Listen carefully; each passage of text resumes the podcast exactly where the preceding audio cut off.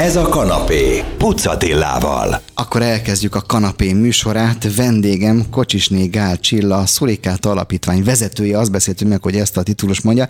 Képzelj el, nekem volt olyan életszakaszom, amikor fölkeltem valahol nagyon messze. Nagyon messze egy hotelben, Dél-Afrika fölött, és nem tudom hány szurikát a szempár figyelt rám. Azt figyeltem meg, hogy ezek az állatok hol letűntek, hol előjöttek, bárhol felbukkantak, és ugye beszélgettük, és az alapítványnak, aminek ugye a, a gyerekkori cukorbetegség, vagy cukorbetegség, nem is tudom, hogy ki tetszik javítani, e, foglak az alapítványnak lett a neve, a Szurikáta Alapítvány. Pontosan ez cukorbetegség, diabétesz, mi ez, amivel az alapítvány foglalkozik pontosan? Mi szeretjük a gyermekkori vagy egyes típusú cukorbetegséget diabétesznek nevezni. Nagyon fontos oka van, egy, ez a, a legfontosabb oka az az, hogy elkülönítsük a felnőttkori vagy kettes típusú cukorbetegségtől. Ez két különböző betegség, egészen mások az okai. A gyerekeknél ez egy autoimmun betegség. Az azt jelenti, hogy nem függ az ő életmódjuktól. Egyszer, egy pillanatban a szervezetük ö, rosszul működik, saját maga ellen fordul, és az ő kis inzulin termelő béta sejtjeiket elkezdi pusztítani, minthogyha az egy egy baktérium, vagy egy vírus, tehát egy ellenség lenne, és ez a folyamat mindaddig tart, ameddig béta sejtet talál, és ezzel megszűnik a gyerek szervezetében az inzulin termelés. Ennek van valami kiváltó oka ebben a korban, hogy ez csak hirtelen egyszer csak megtörténhet bármelyik gyerekkel? Sajnos bármelyik gyerekkel megtörténhet, és a tudomány, az orvostudomány ebben a pillanatban nem tudja megmondani, hogy mi az a kiváltó ok, vagy mik azok az okok, amiknek az együttes megjelenésével ez a betegség elindul a szervezetben. Ugye annyi személyes hangvitelt engedje meg, hogy bevegyek, hogy ugye ön is volt egy civil szakmája, és azért is lett, azért beszélgetünk most, mert ön is ugye érintett. Ön mit vett észre annak idején a kislányán, és hány éves volt akkoriban a kislány? Milyen tünetekkel jár ez az egész?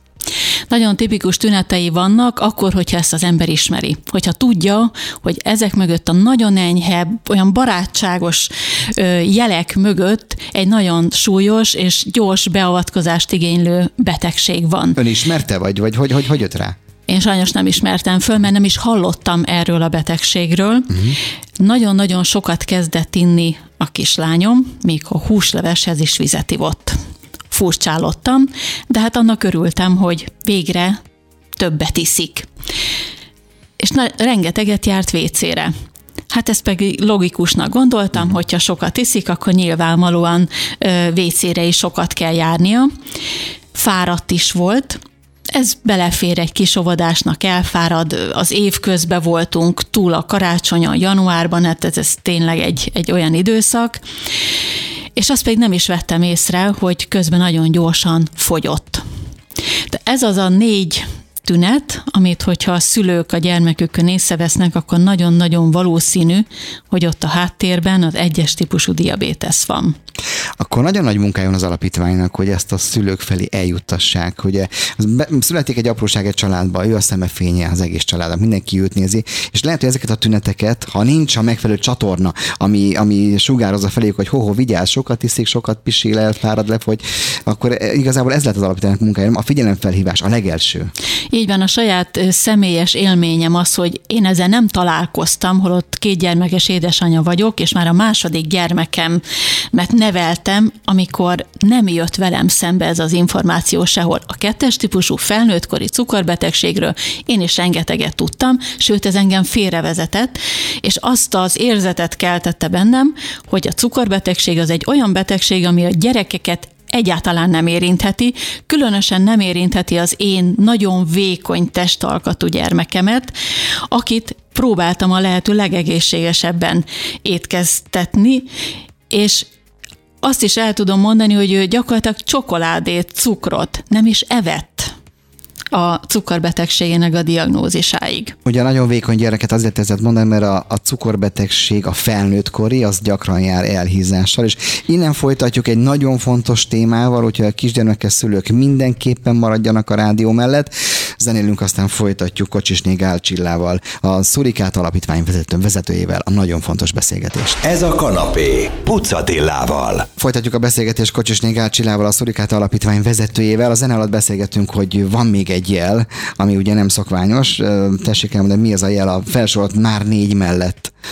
Az, hogy bepisil a gyerek, vagy nagyon pici babák esetében túlcsordul az ő pelenkája. Ha nem változtattunk a, a pelenkának a fajtáján, ennek ellenére ö, az éjszaka közepén vagy reggelre azt tapasztaljuk, hogy teljesen eláztatta a pici babánk az ágyát, az autóülés átnedvesedik, és akár egy ö, általános iskolás nyolcadikos, hetedikes, de még egy gimnazista is egyszer-egyszer bepisil, vagy egy olyan óvodás, aki ed, akinek eddig már szilárd volt a vizelettartása, most mégis egy-egy reggelre bepisil.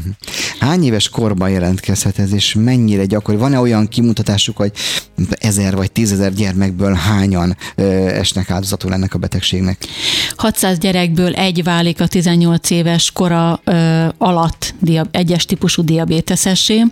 Nagyon-nagyon korán jelentkezhet ez a betegség. Egy hat hónapos csecsemő is lehet sajnos egyes típusú diabéteszes. Nem ezzel születnek a gyerekek, tehát ez kialakul ez a betegség náluk. Ezek a tünetek, sokat iszik, sokat pisil, fárad, fogy, jelzik, hogy ott van ez a betegség a háttérben, ez már akár egy éve, másfél éve is ott dolgozhat az ő kis szervezetében. Amikor ezek a tünetek jelentkeznek, akkor már az inzulin termelő sejteknek a nyolcvan-kilencven százaléka már nem működik. Az egy hat hónapos gyermeknél ezt nehezebb észrevenni, aki még csak anyatejet iszik, nem?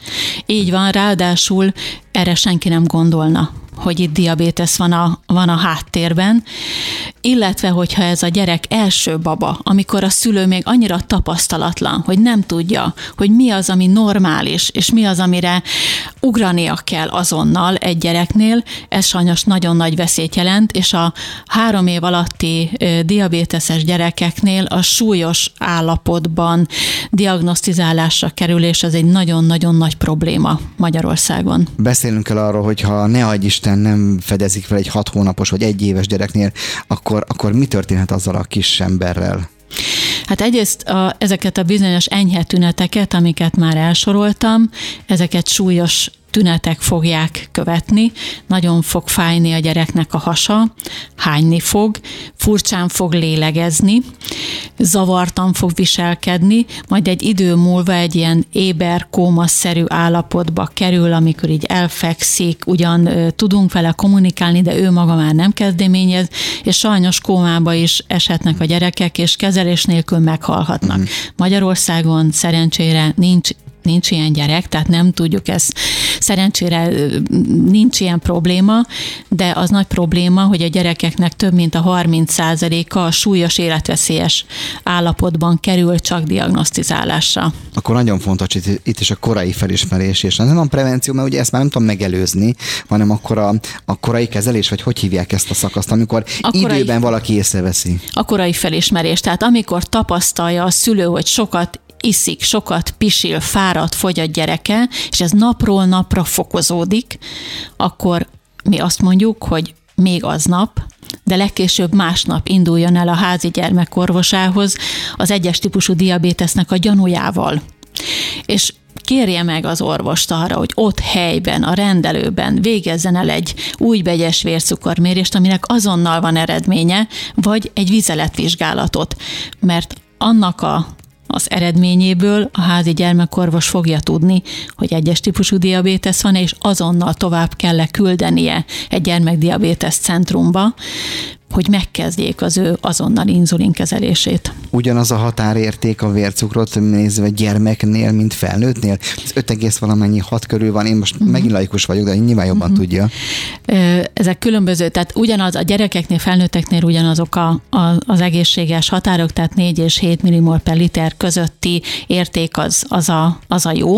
Ebben az esetben általában egy tizenegy egész egy millimol per liter fölötti értéket fognak mérni, mert amikor ezek a tünetek megjelennek, akkor már az átlagos vércukor értéke mögött a tizenegy egész egy millimol fölött van.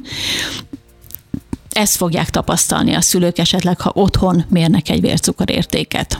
Na, nagyon fontos témáról beszélgetünk így vasárnap délután, érdemes lesz maradni, még kétszer beszélgetünk a vezetőasszonnyal. Arra leszek kíváncsi majd a következőkben, hogy hogyan lehet ezeket a gyermekeket beengedni rendes iskolába, óvodába, bölcsödébe, stb. stb. Erről is fogunk beszélgetni, ezért dolgozik az, a, dolgozik az alapítvány zene, aztán folytatjuk a beszélgetést. Ez a kanapé Pucatillával. Folytatjuk a beszélgetést, a vendégem még mindig Kocsisné Gál Csilla, a Szurikáta Alapítvány vezetője. Azt tetszett mondani korábban, csak megint picit vissza az ön életére, hogy azért szűnt meg az ön civil élete, civil munkája, mert a kislányát akkoriban nem, tud, nem tudta betenni óvodába, bölcsödébe valahogy. Hát ez így volt, hogy akkor még nem volt fölkészülve az az intézmény, intézményrendszer, hogy egy ilyen betegséggel élő gyermeket fogadjon. Mi a helyzet ma? Mennyire, mennyire érződik az alapítvány munkája? Előttem egy könyv, a diabéteses gyermek az óvodában, az iskolában. Miről szól ez a könyv? Ez a könyv kimondottan azoknak a pedagógusoknak készült, akiknek az óvodai csoportjában vagy iskolai osztályában egyes típusú diabéteses gyerek van. Ez a mi pedagógus képzésünknek, amit már hét éve tartunk folyamatosan, évi négy alkalommal, az egyes számú Bókai Gyermekklinika szakembereivel közösen, az a Szurikáta diabétesz tanodának a tankönyve is egyben. E- Ebben a könyvben foglaltuk össze az oktatásunknak az eszenciáját, tehát mindazt a tudnivalót, amit ha egy pedagógus megismer, és mellette a diabéteses gyermek családjával leül és átbeszélik a gyereknek a napirendjét, akkor el fogja tudni látni ezt a diabéteses gyereket, segíteni fogja tudni őt abban, hogy ő ugyanolyan kisóvodás vagy iskolás lehessen, mint a nem diabéteses társai. Mert ha minden rendesen megy, és odafigyelünk az ilyen gyermekekre, akkor igazából ez a gyermek semmit, vagy csak nagyon keveset vesz észre, hogy ő kicsikét más, mint a többi, nem? Tehát ugyanolyan gyerekkor tudunk neki biztosítani, gondolom. Így van.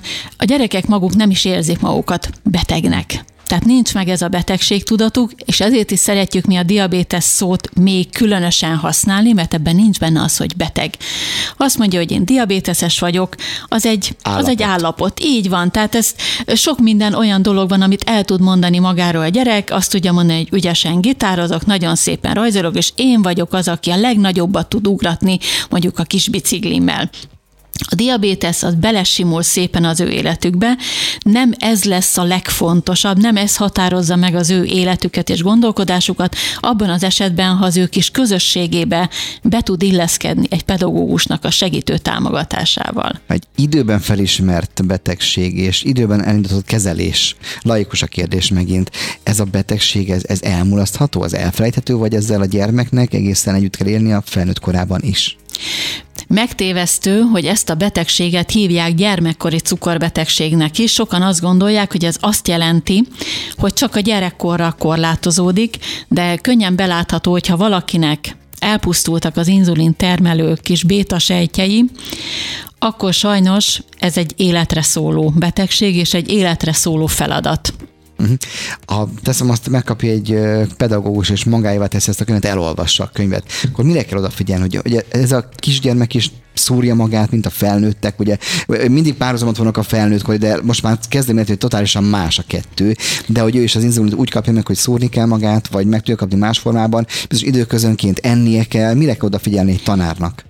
Minden gyereknek van egy nagyon-nagyon szigorú napirendje, és ebben a napirendben az orvosa, dietetikusa meghatározza azokat a szabályokat, amit követni kell. Tehát egyetlen egy pedagógusnak sem kell semmit kitalálnia.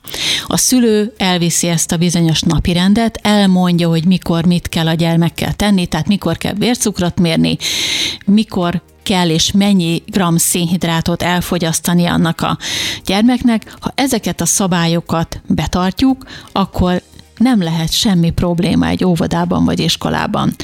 De ezt a napirendet tartani kell. És a gyerekek nagyon aranyosak, és nagyon szabálykövetőek, tehát ők segítik a pedagógusoknak a munkáját.